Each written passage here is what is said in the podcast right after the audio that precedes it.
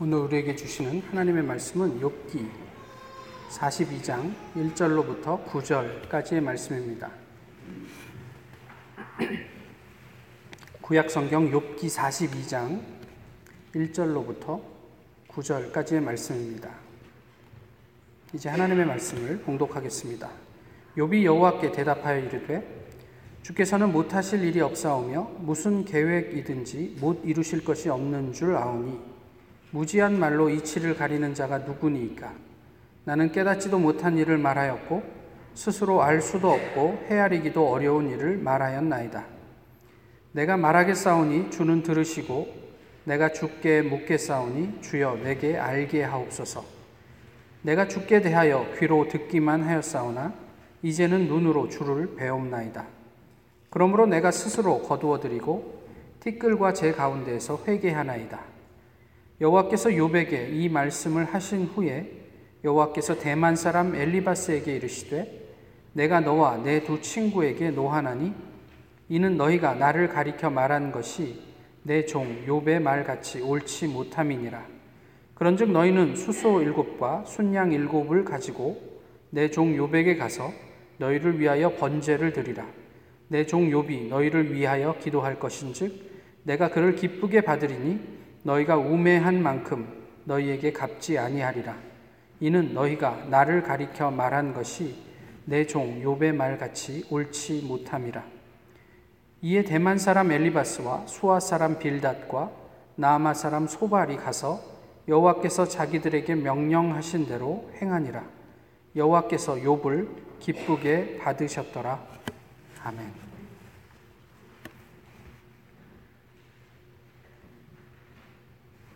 24살에 플로리다 대학의 교수가 되었고요.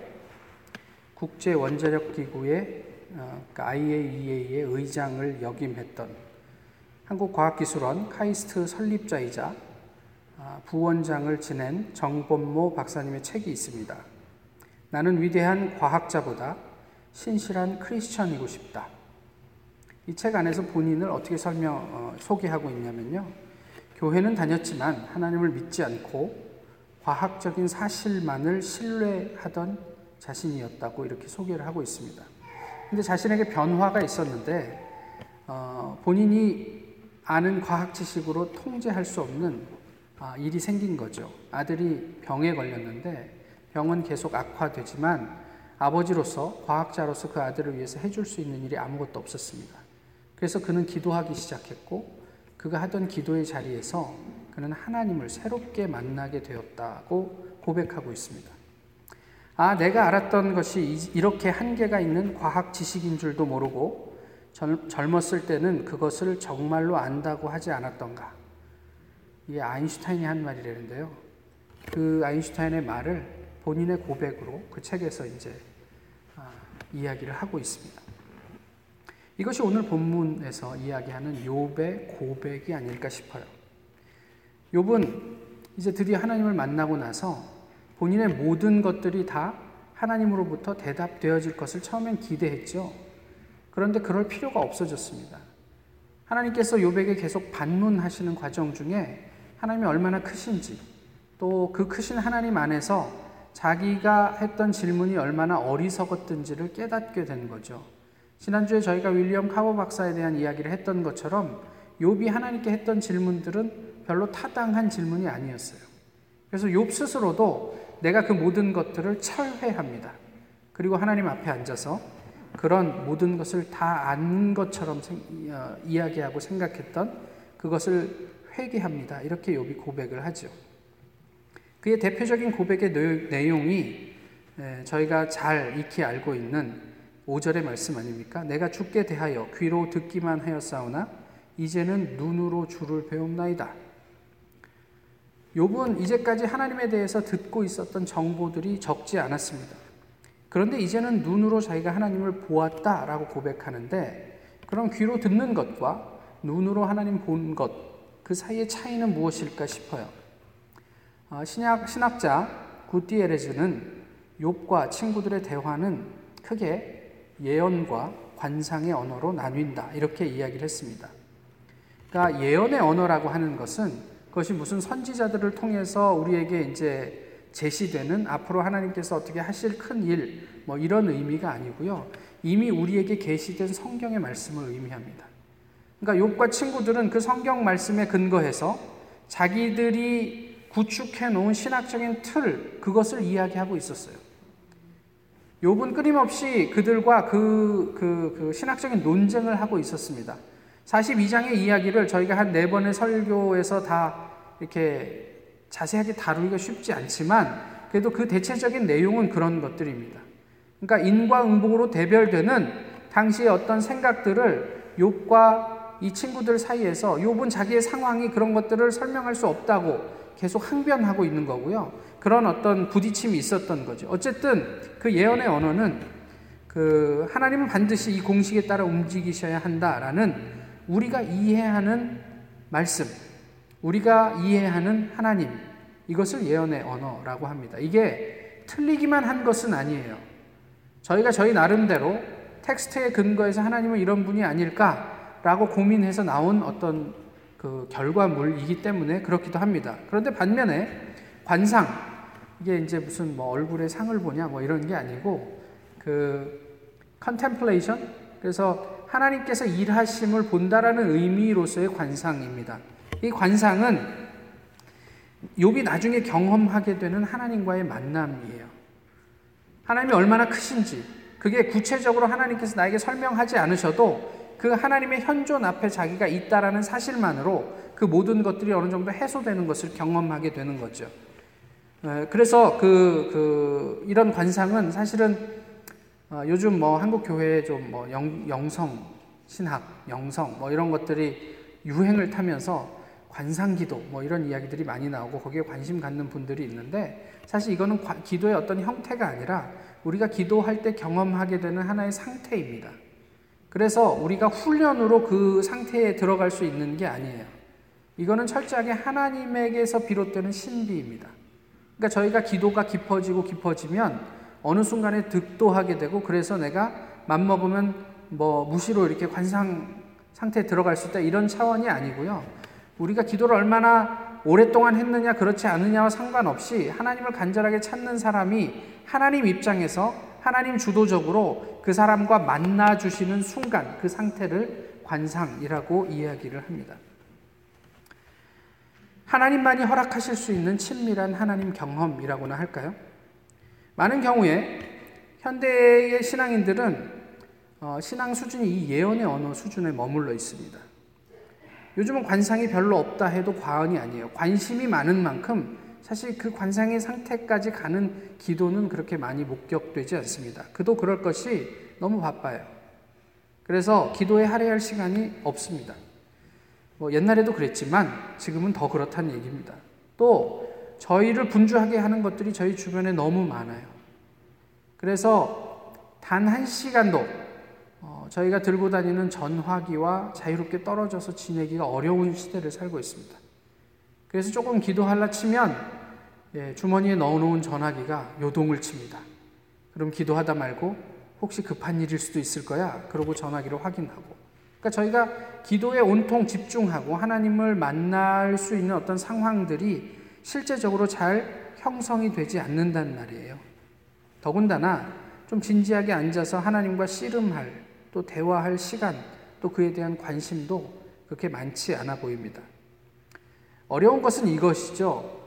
시간이 걸리기 때문에 지금 당장 내 눈에 자극적인 어떤 그런 자극이 오지 않으면 이거를 계속 해야 할까에 대한 근원적인 회의를 가지기 때문이기도 합니다.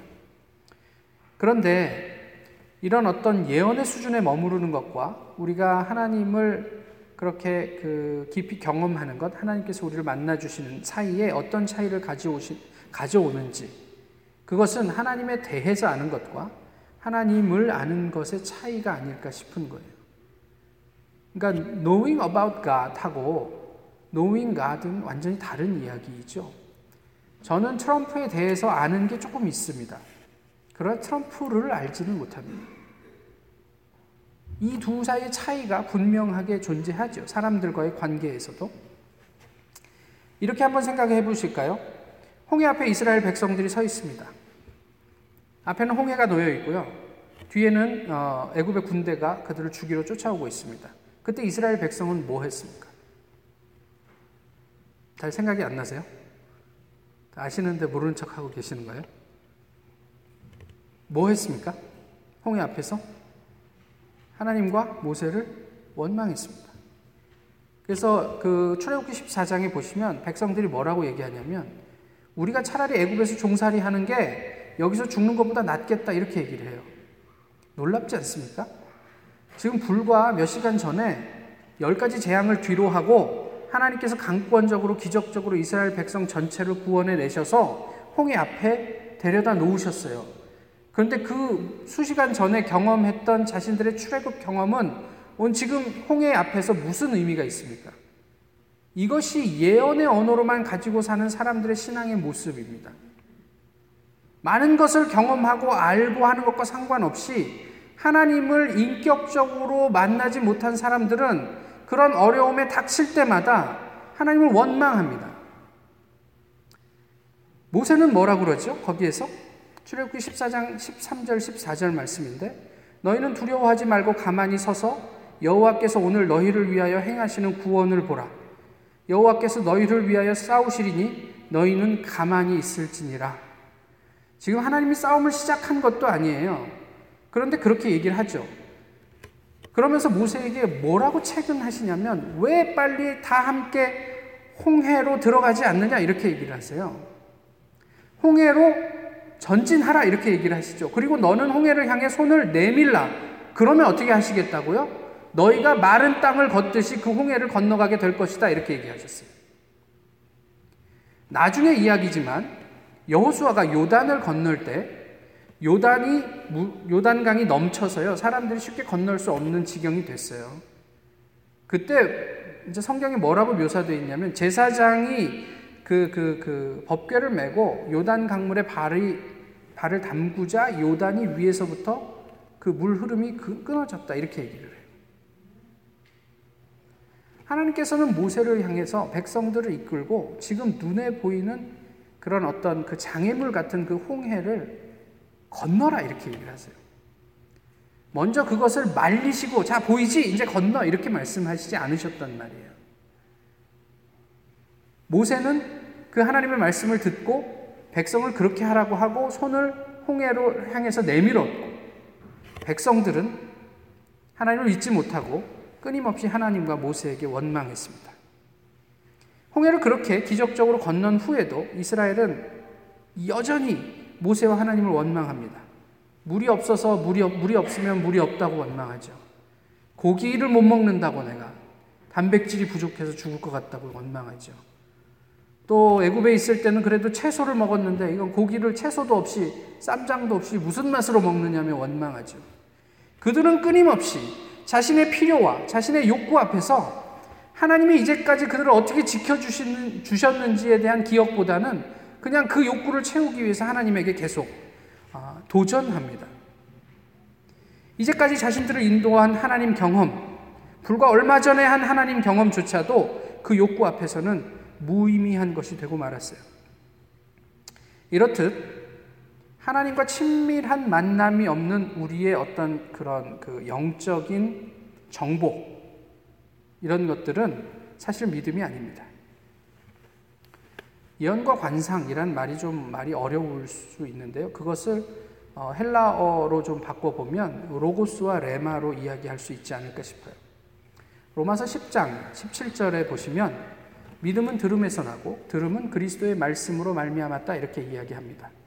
그러면 믿음은 들음에서 난다 할 때 그 들음은 그냥 아쿠오라는 단어인데 그냥 이렇게 듣다라는 일상적으로 우리가 이렇게 듣는 어, 단어를 이야기해요. 근데 그 다음 들음은 그리스도의 말씀으로 말미암을 때이 들음은 헬라어로 레마라는 말입니다.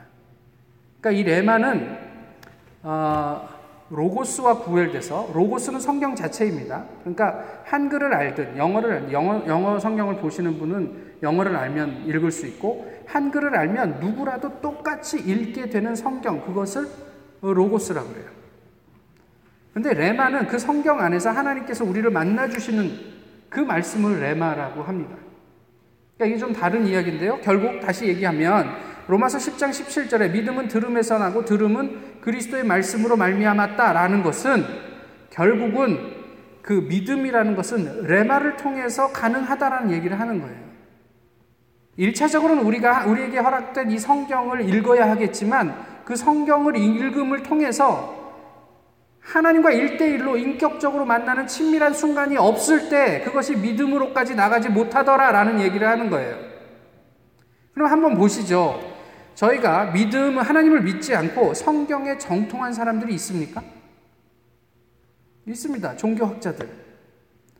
또 가깝게는 인터넷 여셔서 그 반 기독교 사이트에 들어가 보시면 성경을 얼마나 세밀하게 읽는지 몰라요.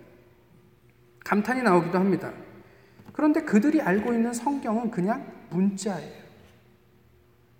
그들이 읽고 있는 성경은 그 믿음으로 나아가게 하는 어떤 그런 그 능력이 아니란 말이에요. 그 말씀을 통해서 하나님하고 조우하지 못하니까 하나님의 역사, 하나님의 말씀이 역사할 일도 또 그 말씀이 우리의 혼과 영과 관절과 골수를 쪼갤 일도 없지요.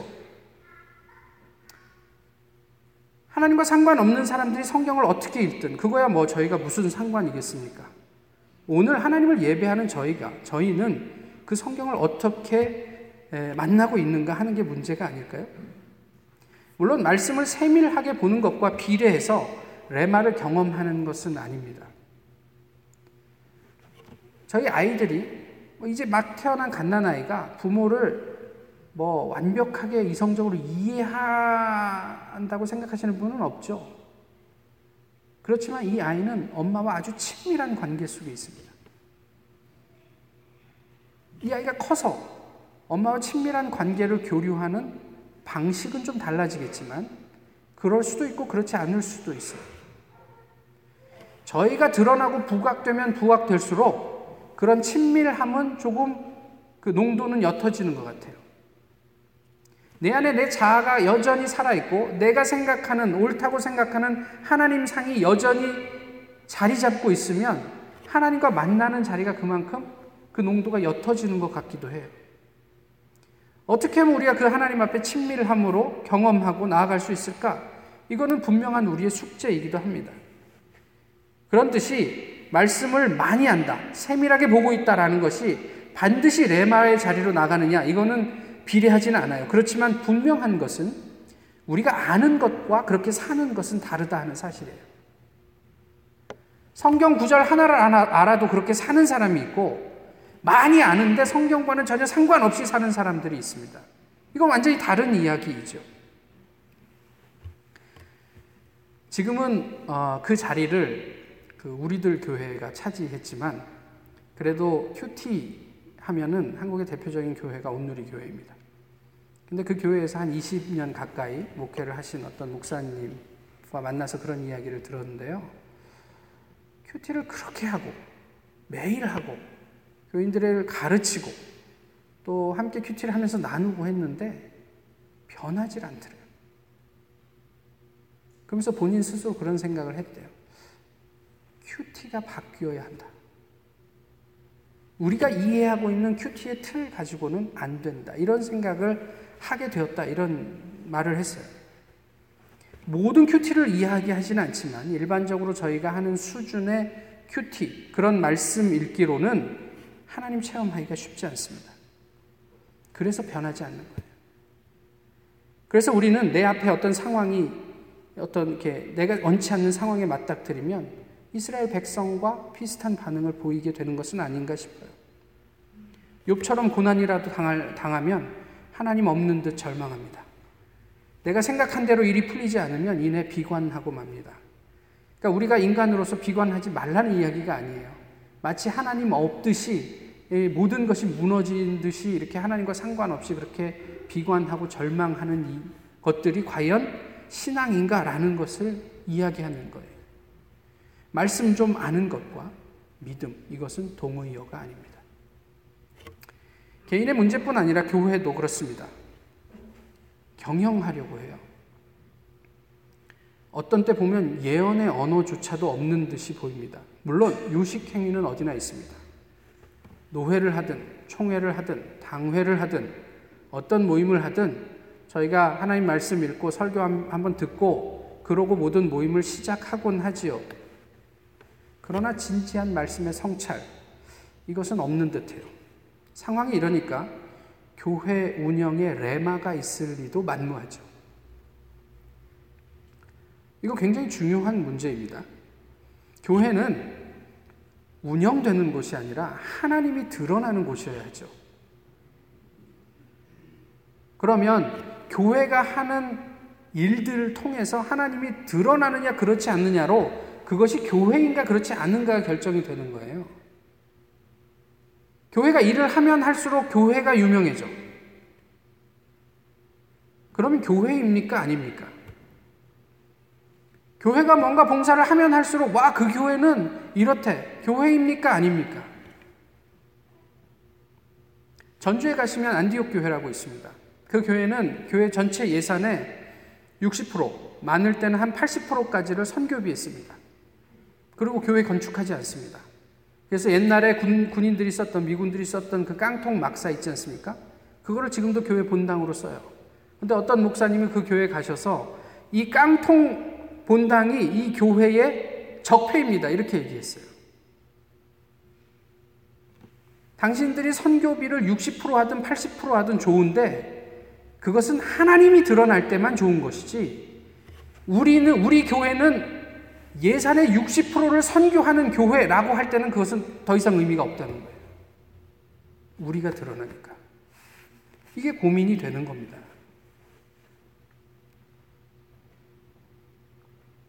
예언도 관상도 없으니 하나님 드러날 여지가 없는 교회.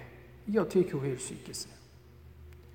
사무엘상 23장에 다윗의 이야기가 나옵니다. 다윗이 사울에게 쫓길 때 무슨 어, 이야기를 듣냐면 블레셋 사람에 의해서 사울의 어떤 통치권 아래 있는 성읍 그일라 성이 탈취당했다는 소문, 소식, 소식을 듣습니다.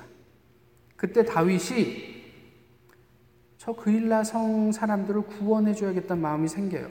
그리고 옆에 있는 참모들과 회의합니다. 가 아니었어요. 그는 옆, 옆에 있는 참모들과 회의하기 전에 하나님 앞에 기도합니다. 예배 드립니다.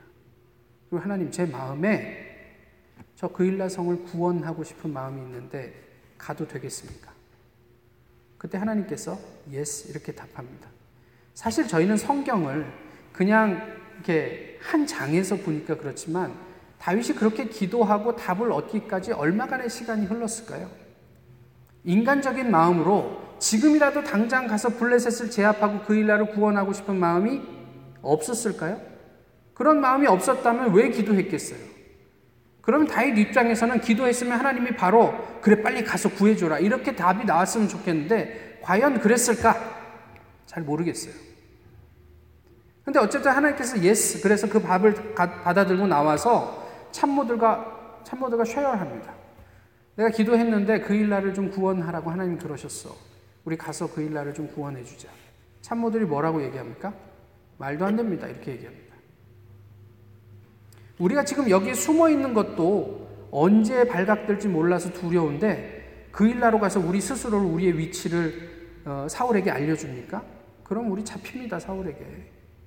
참모들이 그렇게 얘기해요. 다윗이 참모들과 아, 이렇게 디베이트를 하고 설득해 갖고 그 일나로 갔습니까? 아니요. 다시 하나님께 기도합니다. 하나님 그래도 가라. 그렇게 다시 나와서 다윗은 또 참모들과 무슨 이야기를 했을까? 성경은 그런 이야기들을 보여주지 않아요. 그렇지만 그 일나로 다윗은 결국 가게 되죠. 그리고 블레셋을 제압하고 그 일라 성을 구원해냅니다. 그런데 그 소식을 들은 참모들의 예, 예측대로 사울이 다윗을 잡으러 군대를 이끌고 오지요. 도관에 든 쥐다. 얼른 가서 다윗을 잡자. 그러면 어떻게 해야 됩니까? 지도자라면 빠른 판단으로 결단을 내려서 빨리 거기서 철수해야죠. 그러나 다윗은 어떻게 했다고요? 다시 하나님께 묻습니다. 이 그일라 사람들이 나를 사울의 손에 넘겨주겠습니까? 하나님. 참모들은 옆에서 지금 빨리 도망가셔야 됩니다. 안 그러면 잡힙니다. 근데 다윗은 기도해요. 그리고 하나님의 응답을 듣습니다. 넘겨줄 것이다. 무슨 얘기예요? 이제 도, 이제 가라, 도망가라 이런 얘기죠. 그제서야 다윗은 참모들과 함께 자기 부하들과 함께 그 일라 성을 빠져나오죠. 답답합니다. 빨리 결단하고 행동해야 하는데 왜 다윗은 이런 어, 모습을 보였을까? 그런데 다른 한편으로는요, 하나님을 충분히 경험하지 못한 사람들의 조급함이 다윗의 행동을 답답하다 여기는 것은 아닐까 싶어요. 사무엘상 13장은 13장은 그와 상반된 내용이 나와요. 사무엘이 사울 왕 보고 기다려라 그랬어요. 블레셋과의 전투를 앞두고. 근데 블레셋이 워낙 강하게 보이니까 사람들이 점점 군대를 막 이렇게 빠져나와서 도망가기도 하고 전열이 막 와해되고 하니까 사울이 어쩔 수 없이 제사를 드립니다. 제사가 마치자 사무엘이 도착했다 이렇게 얘기를 해요. 성경은 그리고 사무엘이 그 이유를 묻자 사울이 대답한 게 이것입니다. 상황이 계속 안 좋아져서 부득이하게 제사를 드렸습니다. 그런데 이것이 사울 몰락의 시작이었습니다. 하나님을 믿는 사람과 하나님을 믿는 것처럼 보이는 사람은 달라요. 다윗은 하나님을 믿는 사람이었어요. 근데 삶의 내용들로만 보면 사울에 비할 바 비할 수 없을 만큼 악한 이런 어떤 인간적인 욕정이 있던 사람이에요. 그럼에도 불구하고 그는 하나님 앞에 인정을 받고 사울은 그러지 못했다는 사실 속에서 우리를 잘 살펴볼 여지가 있습니다. 개인은 물론 공동체, 이런 하나님과의 친밀한 경험, 관상, 내지는 레마, 이게 중요한 이유를 아시겠습니까? 이게 궁극적으로 우리가 사는 길로 가느냐, 그렇지 않느냐를 나누는 일이기 때문에 중요합니다. 오늘 본문에서도 예언의 언어로만 살았던 욥의 친구들은 하나님 앞에 엄중한 문책을 받았습니다. 만약에 욥이 너희를 위해서 기도하면 내가 너희가 지은 죄만큼 그 책임을 묻지 않겠다. 이게 하나님의 말씀이에요. 근데 사실 욥과 친구들 사이에서는 다른 점이 없거든요. 그러면 다른 점이 있다면 무엇이었을까? 이게 궁금한 거예요. 욥이 없었다라면 이 친구들은 어떠, 어떻게 됐을까? 알 수 없는 상황이죠. 또 다른 한편으로는요.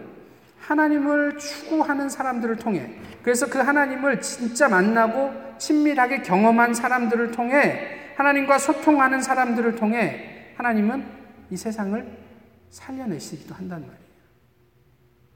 사람이 많아서가 아니고요. 진짜 하나님 사람들. 그래서 저희가 흔히 듣던 말이 99%는 의미 없다. 100%가 하나님 앞에 의미 있다. 이런 이야기들을 하곤 하지 않습니다.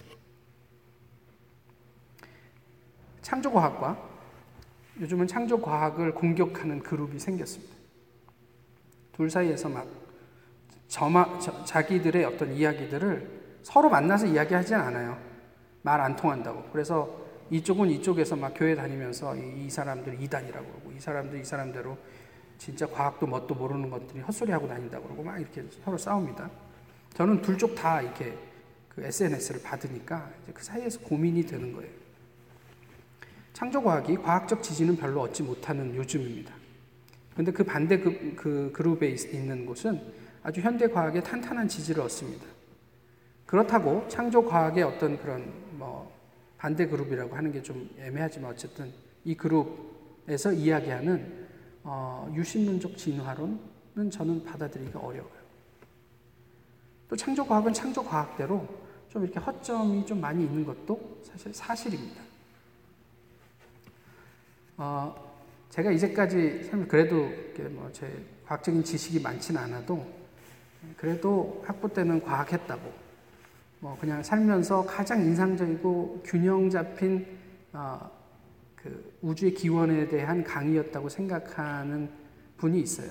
저, 이 타운에 오셨을 때 제가 그 강의를 들었는데 한 달 전쯤 어, 그분과 만날 수 있는 기회가 생겼습니다.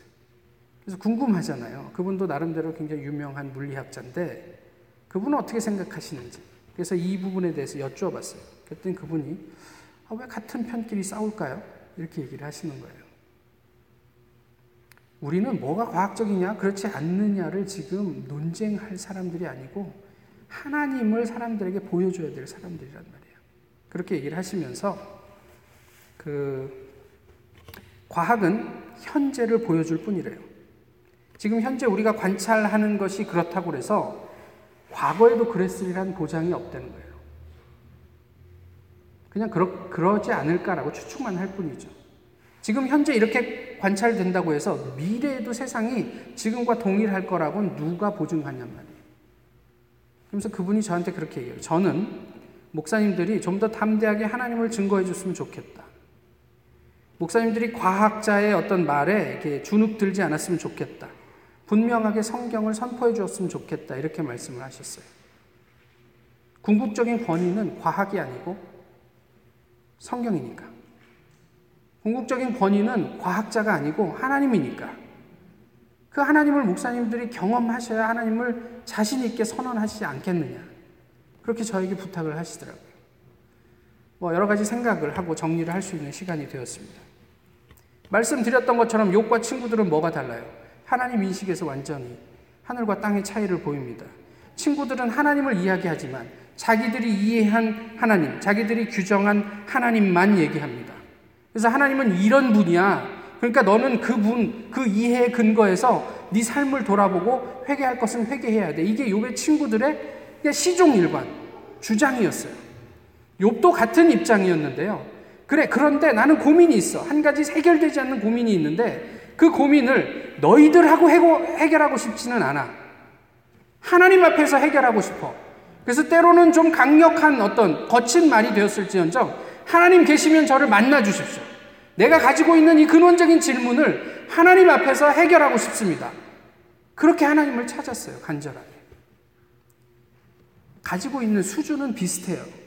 근데 이 친구들은 자기들이 알고 있는 하나님만 찾았고, 욥은 그럼에도 불구하고 도대체 나를 창조하신 분 어디에 계십니까? 나를 한 번만 만나 주십시오. 이렇게 그 내 밖에 있는 하나님을 계속 추구했던 거죠. 그리고 질문했습니다. 하나님을 만나기 위해 끝까지 버텼습니다. 그리고 오늘 본문에서 이야기하는 것처럼 마침내 제가 하나님을 눈으로 보게 됩니다. 이렇게 얘기를 하는 거죠. 오해하지 마십시오. 관상의 언어만 중요하다는 얘기가 아니에요. 성경이 아무것도 아니란 말이 아니에요. 예언만 있으면요. 하나님을 상실하기 쉬워요. 요배 친구들처럼. 나의 하나님을 만들어서 그 하나님을 우상으로 섬기기가 쉬워요. 내가 신학적인 지식이 이만큼 있어. 내 말을 들으면 이게 옳아. 이렇게 생각하기 쉽단 말이에요. 또 반대로 관상만 있으면 현실을 빼먹기가 쉽습니다. 관상이 자칫 신비 자체에만 머물러 있으면 그 역시 믿음을 변질시킵니다. 말씀, 로고스를 통해서 레마를 경험하고 그 레마가 다시 말씀으로 점검되고 적용되면서 이런 선순환이 이루어졌으면 좋겠다는 말이에요. 다만 요즘처럼 인간의 지성이 하나님의 자리를 대신하려는 시대에 그 모든 지성을 뛰어넘는 하나님의 경험은 분명히 우리가 초점을 맞추어야 하는 내용이에요. 우리가 이성적으로 그 모든 것을 이해할 수 있다고요? 아니요. 세상의 많은 일들은 우리가 다 이해할 수 없는 일들이 투성이입니다. 하나님으로 말미암는 지혜가 우리 인간의 지식을 넘어 우리의 영을 살려내는 경험. 하나님으로 말미암는 지혜가 남의 경험으로만 전해 듣던 천상의 지식을 눈으로 보게 할 거란 말이에요. 그건 세상에서 우리가 가지고 있는 것과 아무 상관없는 하나님의 은혜예요. 하나님께서 자랑스러워 하신 욥, 여호와께서 기쁘게 받으셨던 욥, 엘리야 선지자에게 말씀하셨던 7천 명, 그 사람들이 지금 이 세상에서는 어디에서 어떻게 어떤 모습으로 존재하고 있을까 궁금합니다. 교황님, 우리는 배고프고 고통에 시달리며 일자리가 없고 병고에 시달리고 있습니다. 폐결핵에 걸린 채 출산하는 우리 아내들, 죽어가는 우리 자녀들, 미래도 없이 허약하게 자라나는 우리 아들, 딸들을 볼 때 우리 마음은 짓이겨집니다. 그러나 그럼에도 우리는 생명의 하나님을 믿습니다. 교황 요한 바오로 2세가 어, 페루 리마의 가장 어려운 빈민촌을 방문했을 때 그때 한 천주교 신자가 요황, 그 교황에게 이야기했던 내용입니다. 그럼에도 우리는 생명의 하나님을 믿습니다. 그럼에도 불구하고 우리는 그 생명의 하나님을 믿고 있습니까? 우리의 상황이 성공이든 실패든 그것이 건강이든 연약함이든 승리든 패배든 부귀든 가난이든 존귀든 비천이든 우리 한 사람 한 사람이 예수님의 발자취를 따르면서 하나님께서 내기에서 이기고 계시다는 사실을 목격할 수 있으면 좋겠습니다. 하나님에 대한 정보가 많은 사람이 아니라 하나님을 아는 사람이 하나님 앞에서 세상을 중보할 수 있는 사람이라는 것도 잊지 않으셨으면 좋겠습니다.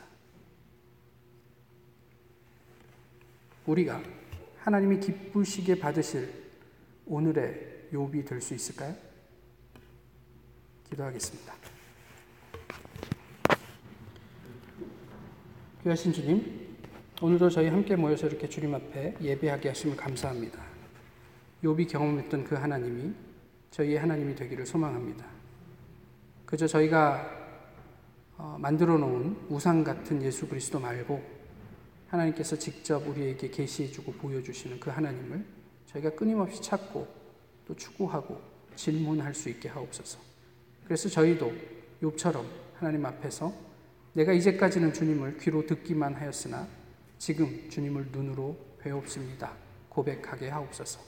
예수님 이름으로 기도하옵나이다. 아멘.